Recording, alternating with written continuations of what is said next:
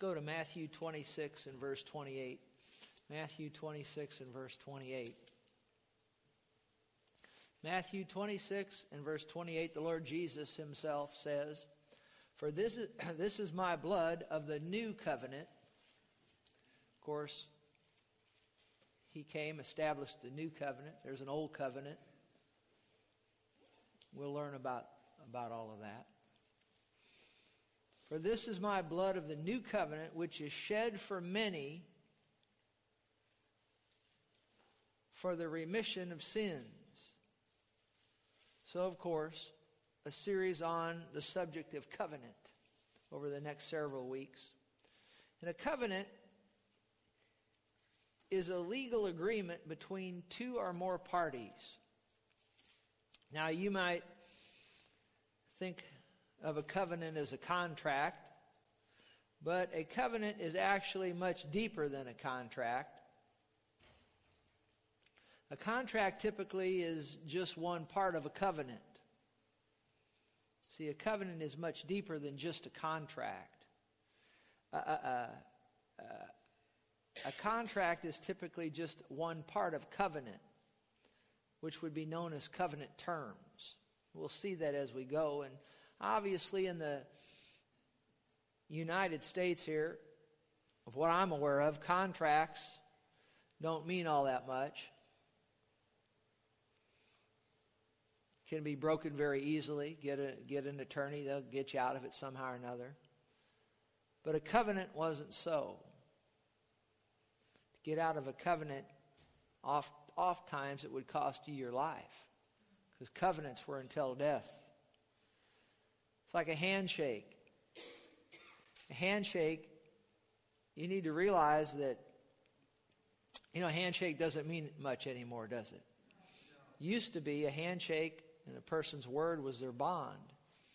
But a handshake, you know, has lost its lost its uh, its importance to us, at least what I know anything about. But you know, a handshake is something that, as we'll see, came from a from a blood covenant. A handshake. See, living over here in the in the West, we don't we we, we don't understand covenant like the people in, in, in the East. You start talking covenant to them, particularly in the Bible days. You start talking covenant, and that got everybody's attention. You were entering in, in, entering into something that was, you know, we're talking about the blood covenant, but you were entering into something that was cold-bloodedly serious. You understand what I'm saying? And so that's what we're going to talk about. Covenant, blood covenant, is the oldest known practice to mankind, among those who believe in God and those who don't. It's the most solemn and binding agreement between two parties, much more than just a contract or a, a verbal spoken word even. And it cannot be broken without penalty of death. Think of marriage. Think of marriage. What, what do the bride and the groom say during the ceremony? Until death do us part. The only way really to get out of the marriage covenant is death. Now there are some things in the Bible that, you know, that talk about divorce. God is, you know, he hates divorce, you know, and I taught a series on that some time ago, and there are some, you know, sexual immorality and things like that. But really, in the in the purest form, the only way out of a marriage covenant is death. And the Bible says that the one that survives, is the surviving spouse, is free to go on and marry again in, in the Lord. Um, I know one minister uh, who'd been married, I don't know, forty or fifty years, him and his wife, and somebody asked him if they'd ever considered divorce, and he said, "No, but we have considered murder a few times, you know." uh, of course, uh, of course, he was just joking, I think, you know. But, uh, so marriage is a blood covenant, actually. If you get in and study it, it, it really is.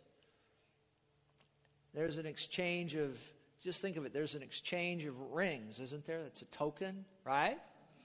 There's an exchange really of, of names, right? Isn't it, you know? And, and we'll talk about all of that as we go. But just think about a marriage covenant, a marriage.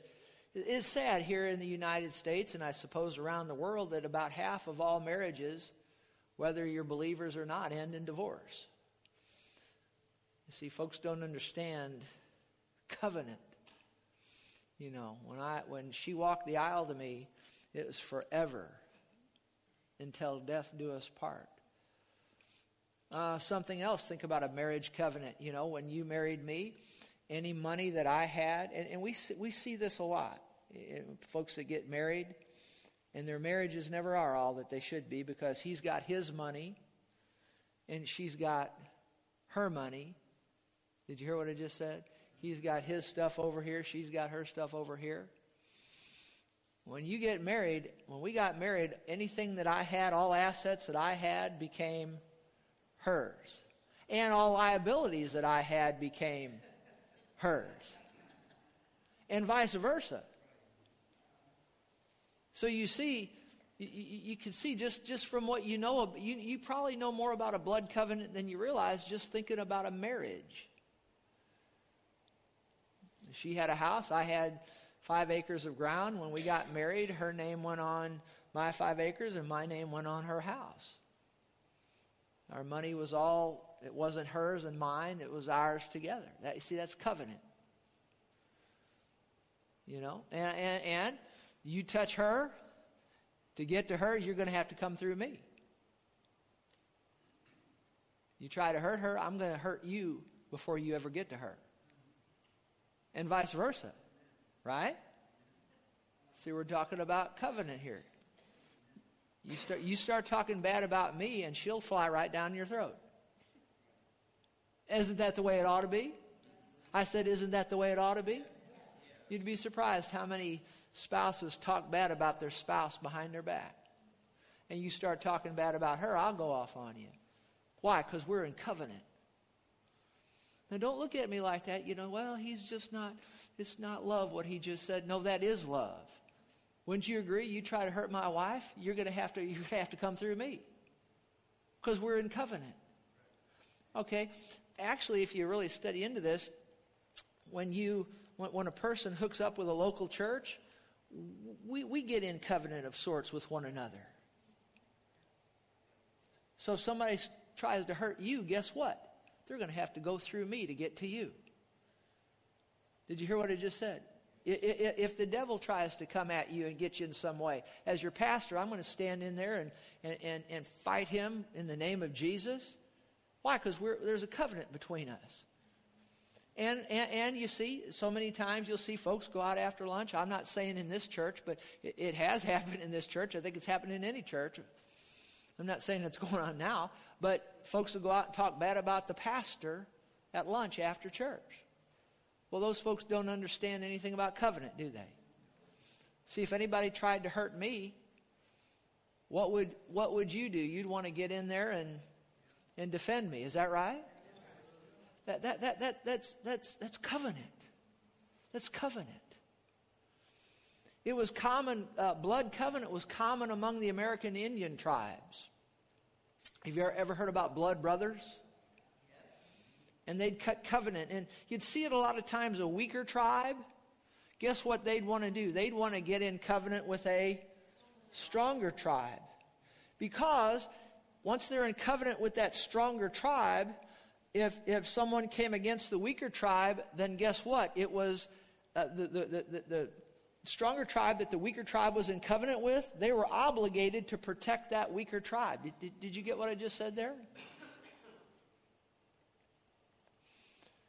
And, of course, the blood covenant is common today in many foreign countries.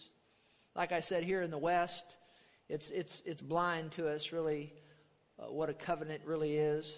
We understand a little bit about a marriage covenant, but in this series, I'm going to We're going to look at the, the importance and the seriousness of covenant. And, of course, sad to say, you'll find covenants in witchcraft. And, of course, this is an abuse, you know. But covenant Uh, the Hebrew word is berith. The Greek word is diatiki. The Latin word is testament. Have you ever heard Old Testament and New Testament? New Testament? Well, really, Old Covenant, New Covenant, Covenant and Testament, it's the same word, it's the same thing. The Latin word for, for covenant is testament. So if I say Old Covenant, I'm really saying Old Testament. If I say New Covenant, I'm really saying New Testament. All you have to do is open your Bible up there on the first, first once you get past, you know, all the, you know, the marriages and family stuff, you know, you know, the lineage of your family and whatnot. It says right here, it says what? The Old Testament, Old Testament really the Old Covenant. And then, of course, if you go over, you know, to right before Matthew, what are you going to find over there? It's going to say what? It's going to say New. It's going to say New Testament, isn't it? Or we could say the New Covenant. Covenant, Testament, same thing. And uh, if you ever read a will, sometimes, or well, a testament, you sometimes you think of a will, don't you? Last what? Last will and testament. Now, the thing you need to know about covenant, see, when we say covenant, oftentimes we'll think of a contract, and like I said, a contract is part of a covenant. But the word, the word covenant in the Bible, it means, it means this, it means to cut until the shedding of blood occurs. That's what you start talking about covenant in the Bible for the, for the most part. It's a, it, it, it, it means to cut. I mean, you might be able to find some minor covenants here and there where they didn't, they didn't shed blood, but the major covenants and so forth. The word covenant means to cut until what? There is a shedding of blood. Now, would you say that's more involved than just signing a contract? Huh? Yes or no? Yes. I mean, we're going to enter into a covenant. I'm getting a little ahead of myself, but but uh, it needs to go in right here. If we were going to enter into a covenant, many times what would happen is, is the palms of like the right hand, I'd cut my palm, cut until what? There's a shedding of, and then you'd cut your hand until there's a shedding of blood, and then we'd, and we'd mingle blood. Now, I'm not saying you need to go out and do that with somebody. I'm not saying that. But I'm just saying that's what, what that, you see, you see how serious that, that's serious stuff. That's serious business, isn't it? If you're going to intermingle your blood with someone else. Well, that's what they did in Bible days. And that's what the, the American Indian tribes would oft do, oftentimes do. Serious stuff. Now, in uh, Hebrews eight six, I want you to look at this. It says, Jesus has obtained a more excellent ministry, inasmuch he is also mediator, go-between, or you know what a mediator is. Somebody that gets in between two parties. Jesus is the mediator between God and man. Jesus is God, but he's also man, isn't he? one hundred percent God, one hundred percent man. And he's the mediator between God and man. He has a more excellent ministry. He's the mediator of a what? Of a what? You all, you all can read, right? What does that say up there? He's a mediator of a what? a better covenant. Uh, we could say it this way. Covenant means shedding of blood. Covenant means shedding of blood. So Jesus is the mediator of a better shedding of blood. Do you ever think of it that way? We have a better shedding of blood in the New Testament than we had in the Old. Think about that for, for a moment. In the Old, the shedding of blood was animals. Is that right? In the New Covenant, the shedding of blood is whose blood? Jesus. Isn't that a better shedding of blood? Yeah. Do you ever think of it that way? We have a better shedding of blood. We have a better shedding of blood. We live under a better, we live under a better covenant. It's a better shedding of blood. I'd rather have Jesus' blood shed for me than an, just an animal's blood in the Old, Old Testament. How about you? It's a better covenant that we have, which was established on better promises. Now, later on in this series, won't get to it today, but in, as we go on, I'll show you what the better promises are.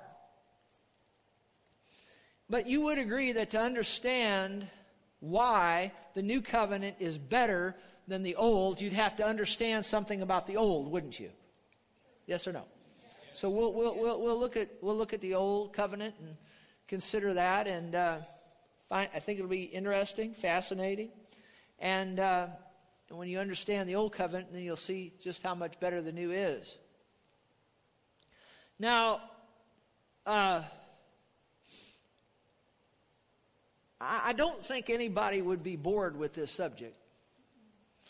But I want to tell you something. How many of you are interested in God? Yes. How many, how, how many of you love Him and you're interested in Him and you're interested in interacting with Him? Yes. How many of you are interested in interacting with Him in prayer? Yes. Or in any way? Yes. Then you have to understand covenant. Because that's how He operates. He does not operate apart from covenant. Did you hear me? So if you don't understand anything about covenant, then you're going to have a real dickens of a time understanding and interacting with God to any degree at all. Because He is a God of covenant. Notice Deuteronomy seven verse nine. Deuteronomy seven verse nine. Powerful verse of Scripture. Says, therefore know that the Lord your God, He is God, the faithful God, who does what? Who what? Who? Who what? He, he keeps covenant and mercy for a day or two. No, till he, till he just gets tired or till, till you goof up and don't do what you're supposed to. No, it didn't say that, did it? It says He keeps covenant to how long? For what? A thousand generations to those who love Him and keep His commandments. God is a God of covenant. He's faithful. And He keeps covenant for a thousand generations. He's a God of covenant. He's a God of the blood covenant. And we must understand that, because everything He does in some way, shape, form, or fashion goes back to the blood covenant. Whether it's in the Old Covenant, Old Testament, or the New, it's all about the blood. Now, we see, you see people say, well, where, where did we get the blood covenant from? Where, where did we get the, how, do, how did mankind ever come up with this idea of blood covenant? We got it off of the Lord God. You see it all the way back in Genesis when Adam and Eve sinned. Notice, if you would, Genesis three twenty-one. Adam and Eve sinned, and of course, what did God do? You know, they tried to cover themselves with leaves. Is that right? Didn't they, with leaves? Didn't they take leaves and try to cover themselves, made coverings or some sort of covering or other? But notice what God did. Genesis three twenty-one, also for Adam and his wife, the Lord God made tunics of skin and clothed them. Well, to get for God to get those tunics of skin, He was going to have to kill animals. Is that right? At least one, maybe more.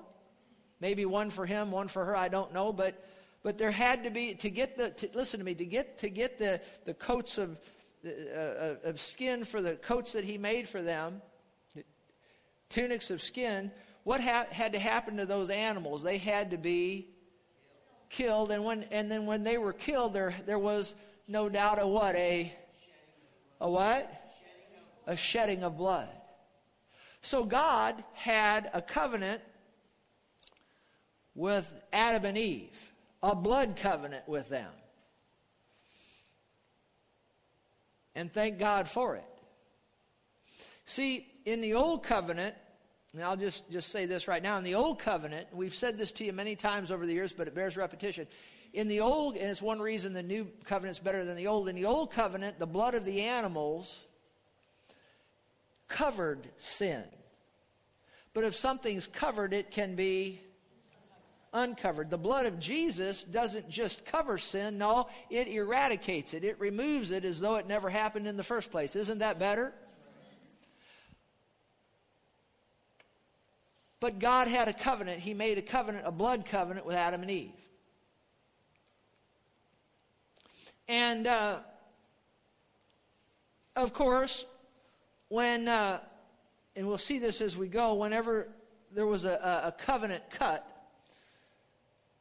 there were, were always like terms of the covenant, like the contract, and promises made. If you're taking notes, covenant is all about promise. Promises made and promises kept. Promises. Promises. That's what a covenant. I promise, when I married her, I promised that I'd be faithful to her. I promised that I'd protect her. I promised I'd be with her in good times and in, in, in, in not so good times. Promise, promise, promise. And it's interesting here in Genesis three fifteen.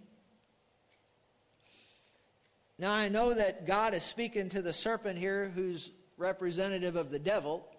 He's really talking to the devil, but it was a promise to all mankind. He said, I'll put enmity between you and the woman, between your seed and her seed. Woman doesn't have seed, so he's talking about the virgin birth right there. He'll bruise your head and you'll bruise his heel. What did God just do here? He promised us Jesus right there in that verse. Do you see that?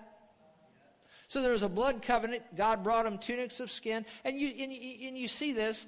And we'll see, we're going to go there here in just a minute. God cannot be approached without blood. You can't approach God without blood. Absolutely, you'll be obliterated if you do.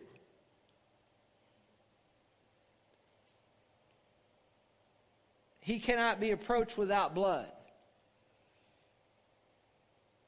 And uh, so when Adam and Eve sinned, and you'll see that mankind often, aren't we always trying to work our way to God somehow or another? How many of you know our works won't get the job done? We have to depend on God, don't we?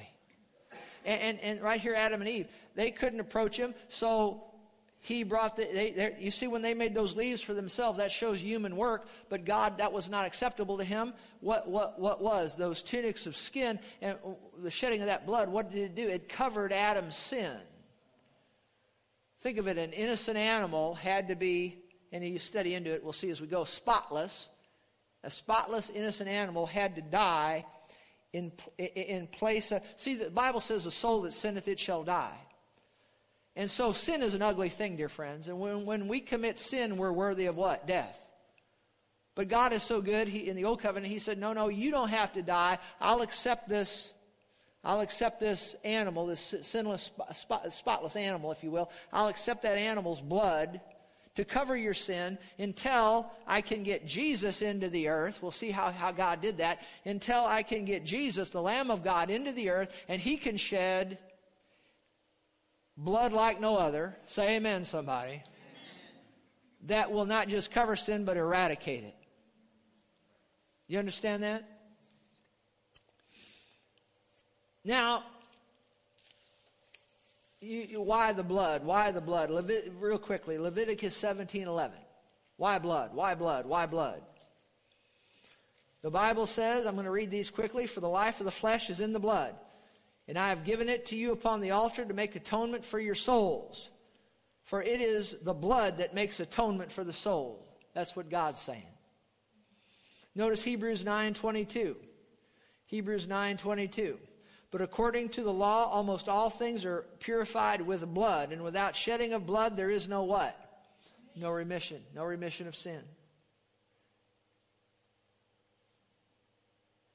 And then in Hebrews nine seven, I said a moment ago, God cannot be approached without blood. Let me give you a scripture on that. Hebrews nine seven. But into the second part, this is talking about under the old covenant, you know, under the law of Moses. The second part, the holiest of the holies, you know, the high priest went alone on the Day of Atonement once a year. And he, now watch this. When he went in there, the Bible says he didn't go in there without something. What, what did he go in there without? Not without blood, the blood of the animals, right? You approach God apart from blood, and, and, and you, me, anybody will be absolutely obliterated. Blood's a powerful thing, isn't it? I, I don't have this in my notes, but, but I remember when, and, and by the way, talking about where we got the blood covenant, we got it from God. We see it with, Abraham, with Adam and Eve in the garden, but then uh, Adam and Eve had two kids. Uh, they had more than that, but two named name Cain and Abel, right?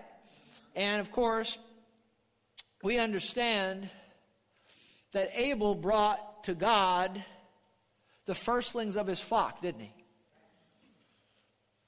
And presented the firstlings of his flock.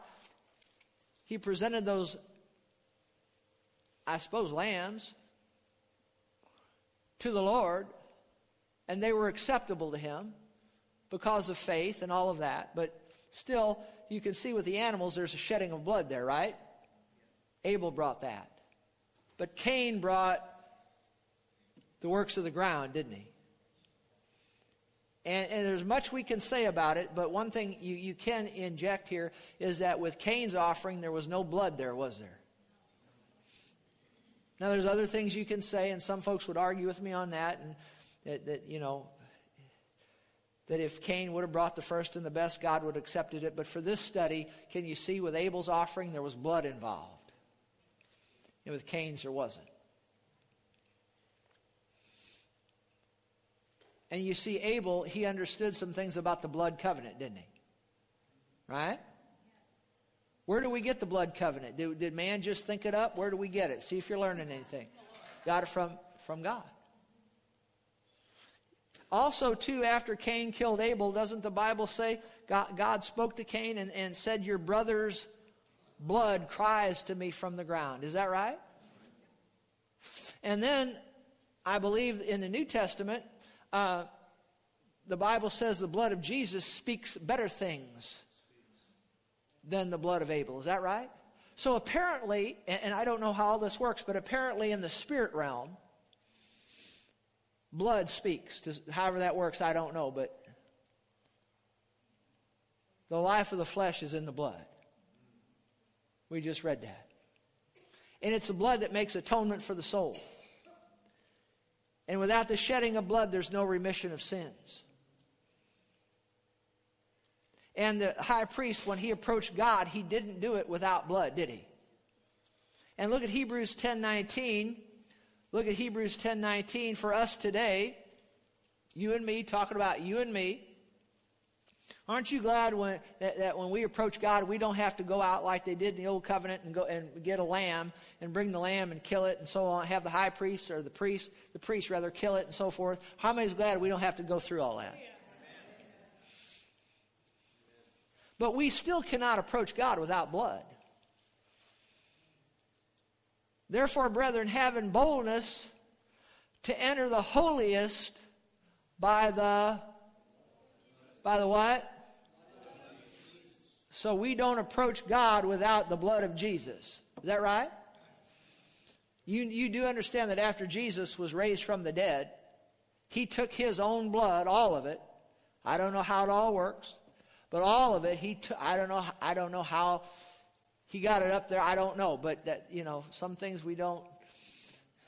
It's like on Gilligan's Island. You don't try to figure out how come Mister and Missus Howell had all those. They went for a three-hour tour and they had all those clothes the last three seasons. You don't ask. You don't ask those things, right? Is that right? That's right. You just don't ask something you don't ask. But, but we know the Bible says Jesus, after he was raised from the dead, he went into the Holy of Holies in heaven, and on that heavenly holy mercy seat, he placed and presented his holy blood that sealed eternal redemption for all time. Isn't that wonderful? And so when we come boldly to the throne of grace, the reason we can come boldly is because there's something on that that that heavenly mercy seat, and that would be the blood of the Lord Jesus Christ, that spotless holy blood. Can you say amen? Amen. So you see, we don't approach, see, we got the blood covenant when we approach God. You can't approach him without blood, can you? They couldn't in the old covenant. We can't in the, in the new. We just got a better. We got a what? A better. A better deal. Because his blood. See, the animal's blood had to be shed continuously and year after year and all of that. But his blood's been shed. Jesus' blood shed once and for all.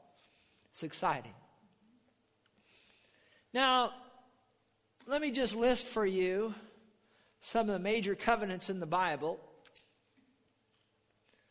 When you talk about covenant, most people will they'll say, well, the old covenant and the new covenant. And that's about as far as they know. Now, there, there, there were several major ones, but, but I do want to mention this one because there were, there were different folks getting covenant with this group here and this group here and so forth. So we could talk for hours about all of that, but I'm not going to go that direction. Just look at the major ones. I did want to mention this one, though. There was a covenant that David had with a man named Jonathan. Remember that? Saul's son? One of Saul's sons. And uh, long story short, in the process of time, Jonathan was killed in battle. And in the process of time, David was king. And he said, uh, he said, is there any one of the descendants of Jonathan that I, that I can bless? And how many of you know Jonathan, he had a little son who had grown by the time David asked the question. But when he was, his name was Mephibosheth. Ever hear him? And, and, and he was he, he was crippled at five years old. And when he heard that the king was coming for him, he thought right away that David was coming to kill him, because when a new king came into power, you you take the descendants of the old king and kill everybody, so none of them could rise up against you. You understand that?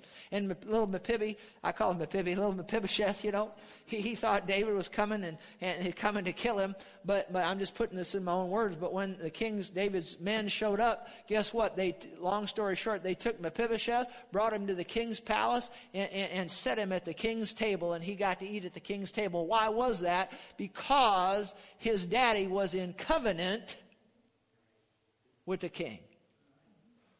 And they made covenant before David became king, if I'm not mistaken. But all those years later, David remembered the covenant. And Mephibosheth was in on that covenant, as he was in Jonathan when the covenant, he, you know, he was part of the seed of his body, uh, and so forth and so on, you know. And all those years later, he's still in that covenant. I'm thoroughly convinced one reason, not the only reason, but one reason that the judgment of God hasn't fallen To, to a massive degree on this nation is because of of of of our founding fathers, the, the majority of them, and the relationship they had with Almighty God when they founded this nation. You need to realize that the judgment of God is pending on this nation. You can't kill as many babies as, as as we kill in this nation and just, just sweep it under the rug. It's not acceptable. And until, I tell you what, until God is put back in the public square and back in the public school, and until abortion is outlawed in this nation, and until uh, the uh, same-sex marriage thing is put back like it's supposed to be, marriage is between a man and a woman as husband and wife, the judgment of God depends on the nation. But I'm convinced that one of the reasons, not the only reason, but one of the reasons God hasn't brought more judgment and, and, and serious judgment to this nation is because of the, how many of you know the majority of those founding fathers were, were, were Christians. And they founded this nation based on God and his son, the Lord Jesus Christ. And God remembers covenant. And we better be real glad that they were godly men, most of them.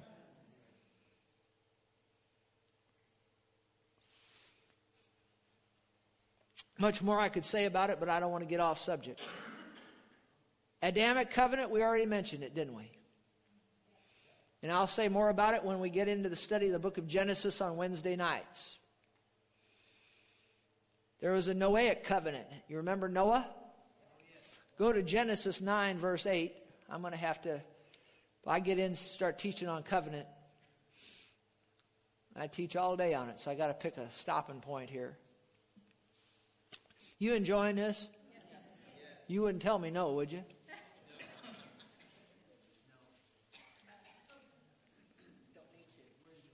Genesis nine, eight. Well, if you love the Word of God, you'll be hanging on every word here.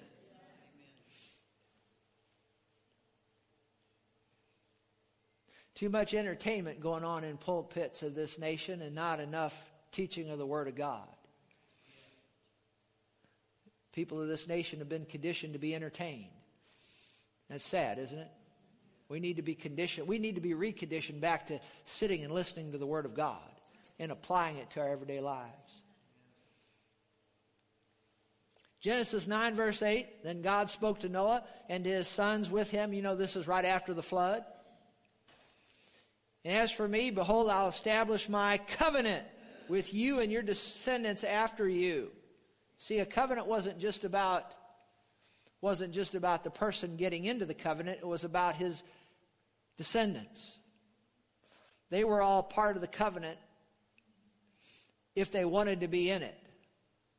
We'll say more about that as we go. I'll establish my covenant with you and your descendants after you, and with every living creature that is with you, the birds, the cattle, and every beast of the earth with you. Of all that you, uh, of all that go out of the ark, every beast of the earth, thus I establish my covenant with you. Never again shall all flesh be cut off by the waters of the flood. Never again shall there be a flood to destroy the earth.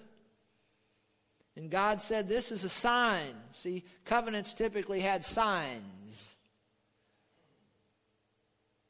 This is a sign of the covenant which I make between me and you, and every living creature that is with you, for perpetual generations. I set my rainbow. You know that's God's rainbow, isn't it? Yes. Those colors belong to God. Yes.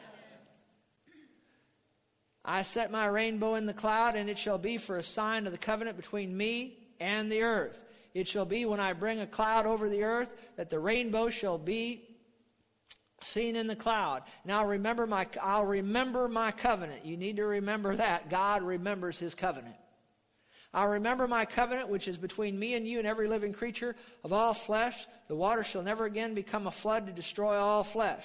The rainbow shall be in the cloud, and I will look on it to remember the everlasting covenant between God and every living creature of all flesh that's on the earth. And God said to Noah, this is the sign of the covenant which I have established between me and all flesh that's on the earth. I'm glad that rainbow's there. How about you? Yes. I said, covenants have signs, token signs. Like a marriage, it, it would be a, a wedding ring, wouldn't it? Then there's, so there's the Adamic covenant. We've talked about that a little bit. The Noahic covenant. Then there's the Abrahamic covenant. Now we're going to get in as we go. We're going to delve down on this one. Notice, if you would, Genesis seventeen seven. A lot of people think that the Abrahamic covenant has been uh, done away with, but it hasn't. We're part, we're part of the Abrahamic covenant, and we'll, we'll teach you that as we go. The Mosaic covenant, the law has been, it's, it's, it's passed away. We're not under that, but we are part of this Abrahamic covenant. You cannot get to heaven without being part of this Abrahamic covenant. We'll teach, we'll teach you that as we go. Because this Abrahamic covenant is all about Jesus. okay? But I can't get to that today. We don't have time. But let me just go on here, and then we'll go on a little bit longer. We'll conclude. Notice Genesis seventeen seven. He said, I'll establish my covenant between me and you. Now, God's talking to Abraham here. And we'll see how God changed his name and all that as we go. But and I'll establish my covenant between me and you and your descendants after you. See, your descendants after you in their generations for a what? For a... Uh, now, do you understand what everlasting means? It's everlasting. It's an everlasting covenant to be God to you and your descendants after you. See, the Abrahamic covenant is an everlasting covenant. Now, a lot of times when people say old covenant, they think about Abrahamic covenant, but actually when we say old covenant, we ought to be thinking about the law of Moses, and we're not under that. And I'll show you why that that that's there, why it was why it was put in. But the Abrahamic, the Mosaic covenant is not an everlasting covenant, but the Abrahamic covenant is. And it's an everlasting covenant, and it's all about Jesus. And uh, you need to realize that Abraham has natural descendants and, and spiritual descendants. You know, there's a lot of people think that just because they're a natural Jew that they're saved, but you know the Bible says they're not. And I, I, I give you scripture after scripture, verse after verse on that from the New Testament. Just because you're a natural Jew, now, now you've got it. There is a covenant that you have with God. If you're a natural Jew, I tell you what, we'll see this as we go. I don't want to be fooling with the natural Jews. You know what I mean when I say fooling with them? I mean I don't want to be picking on them. You know, one of the most dangerous things about being the president of the United States is not an assassin's bullet. The most dangerous thing about being president of the United States is how he deals with the nation of Israel. You better deal with the nation of Israel, and you better be nice to them. Period. Can you say amen? Because they do have a covenant with God. But they're not saved and going to heaven unless they receive the Lord Jesus Christ. Simple as that. I can't put it any more simply than that. And I could give you, I could give you scripture after scripture after scripture after scripture that brings that out and bears that out. Read the book of Romans sometime. And other, it is much on it. But the Abrahamic covenant, don't get that confused with the Mosaic covenant. You know, the law of Moses. And, and, and next week we're going to delve down on this Abrahamic covenant, and it is fascinating. And God put that in there. He, he found a man that would believe him so he could cut covenant with him. Fascinating the way God did that. And he set that covenant up, covenant up not between him and Abraham. Really, yes, it's between him and Abraham, but really it's between the Father and the Son. Glory to God. And we'll see how, how God cut that, how, how the Father and the Son walked that figure eight between, oh, it's between those animals. It's, it's fascinating. Fascinating. We'll get to it next week. There's the Davidic covenant. If you're taking notes, Davidic covenant. Davidic covenant. And all that did was amplify the natural descendant aspect of the Abrahamic covenant, where God promised David that one of his descendants would sit on his throne forever. How many of you know who that descendant is? His name is, after the flesh, it's Jesus, right? Then there's the Mosaic covenant, also known as the law of Moses. And then finally, there's the new covenant. And the new covenant is a culmination of the Abrahamic covenant. It's a culmination of the Abrahamic covenant. See, when Jesus said, how many remembers him on the cross? One of the things he said, it is finished. Well, there's several things that that he, he, he could be referring to there. I think there were five different things he was referring to when he said it is finished.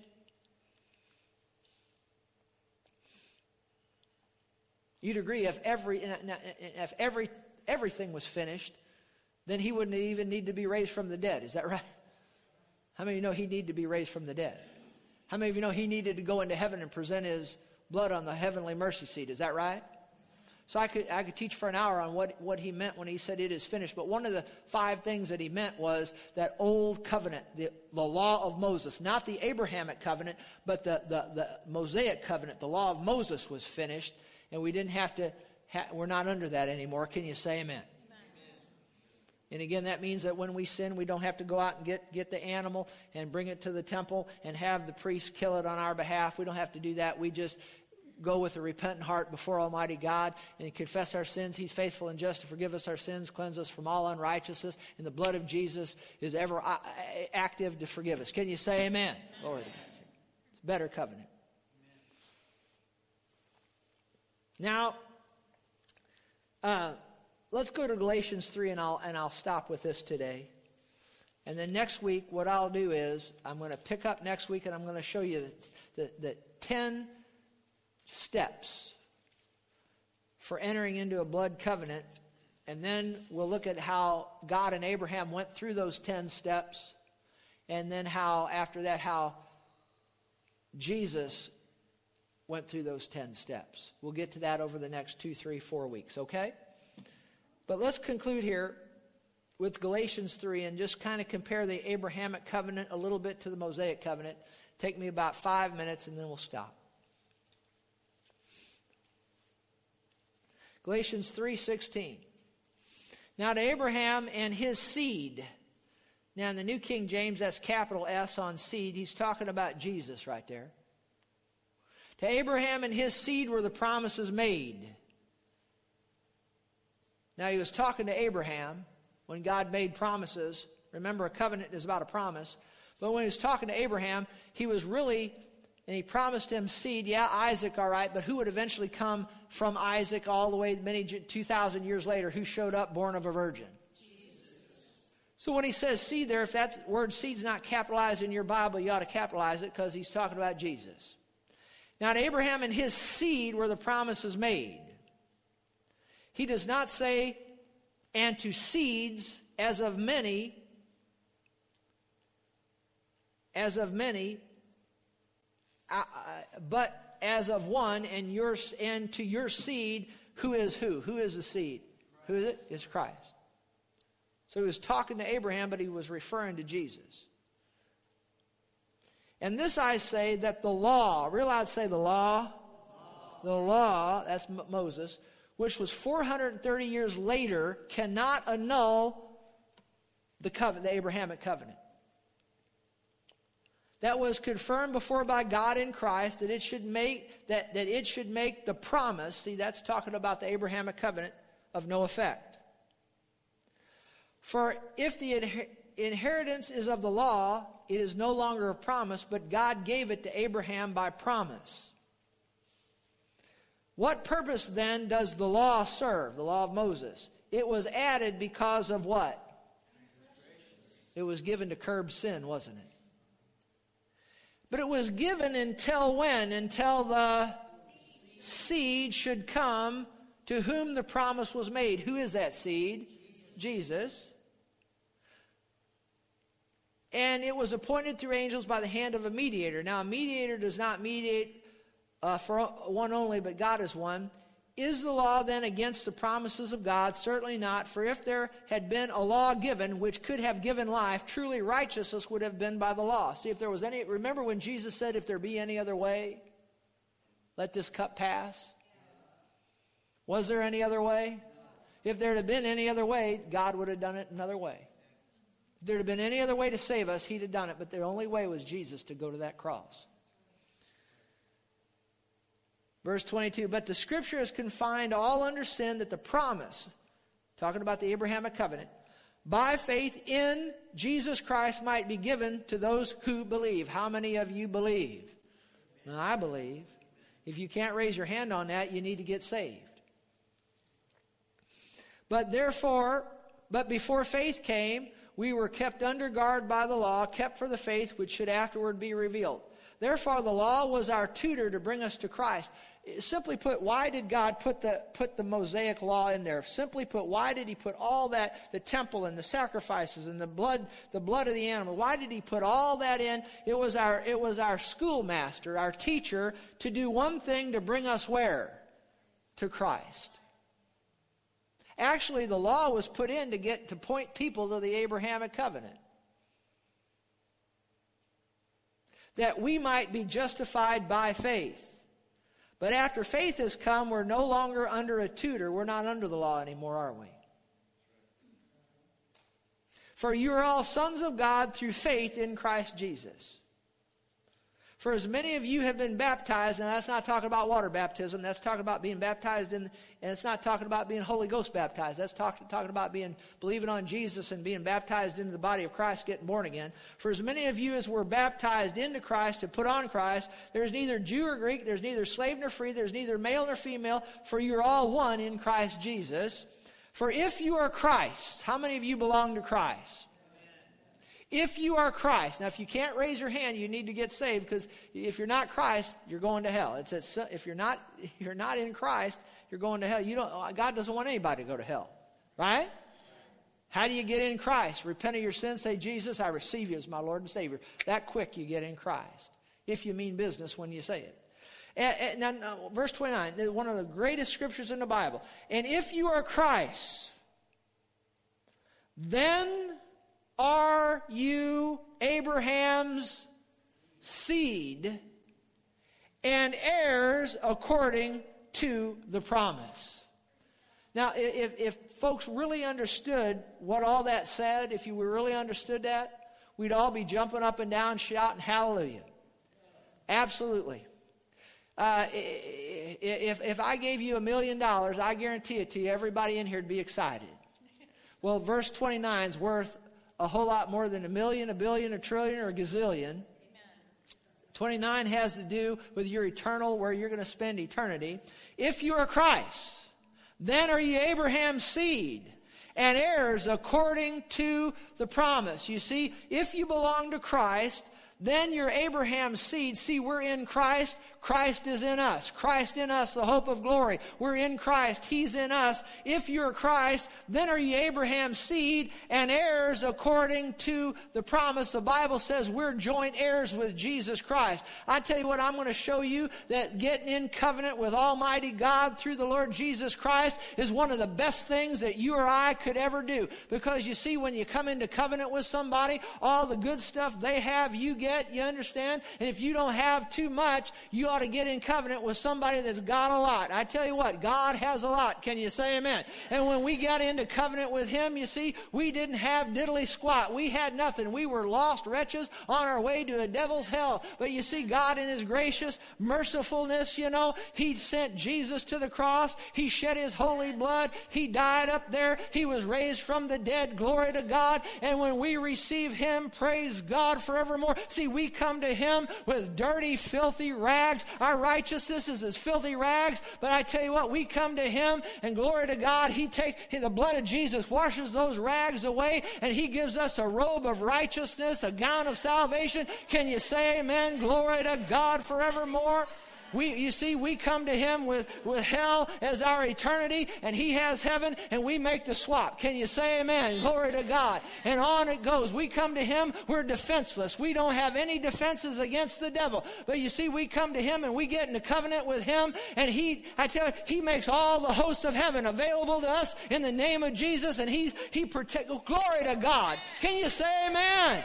Praise God forevermore. The Bible says that he became poor that we might become rich. We didn't have diddly squat. We didn't have a, we didn't have two quarters to rub together. But you come to him, how many of you know the cattle on a thousand hills belongs to him? So we come with nothing. We get into covenant with him. And all of a sudden we're running a cattle on a thousand. Glory to God. Can you, my God, this is good stuff. And I hadn't even gotten to the good stuff yet, but that, that's pretty good. That is good stuff.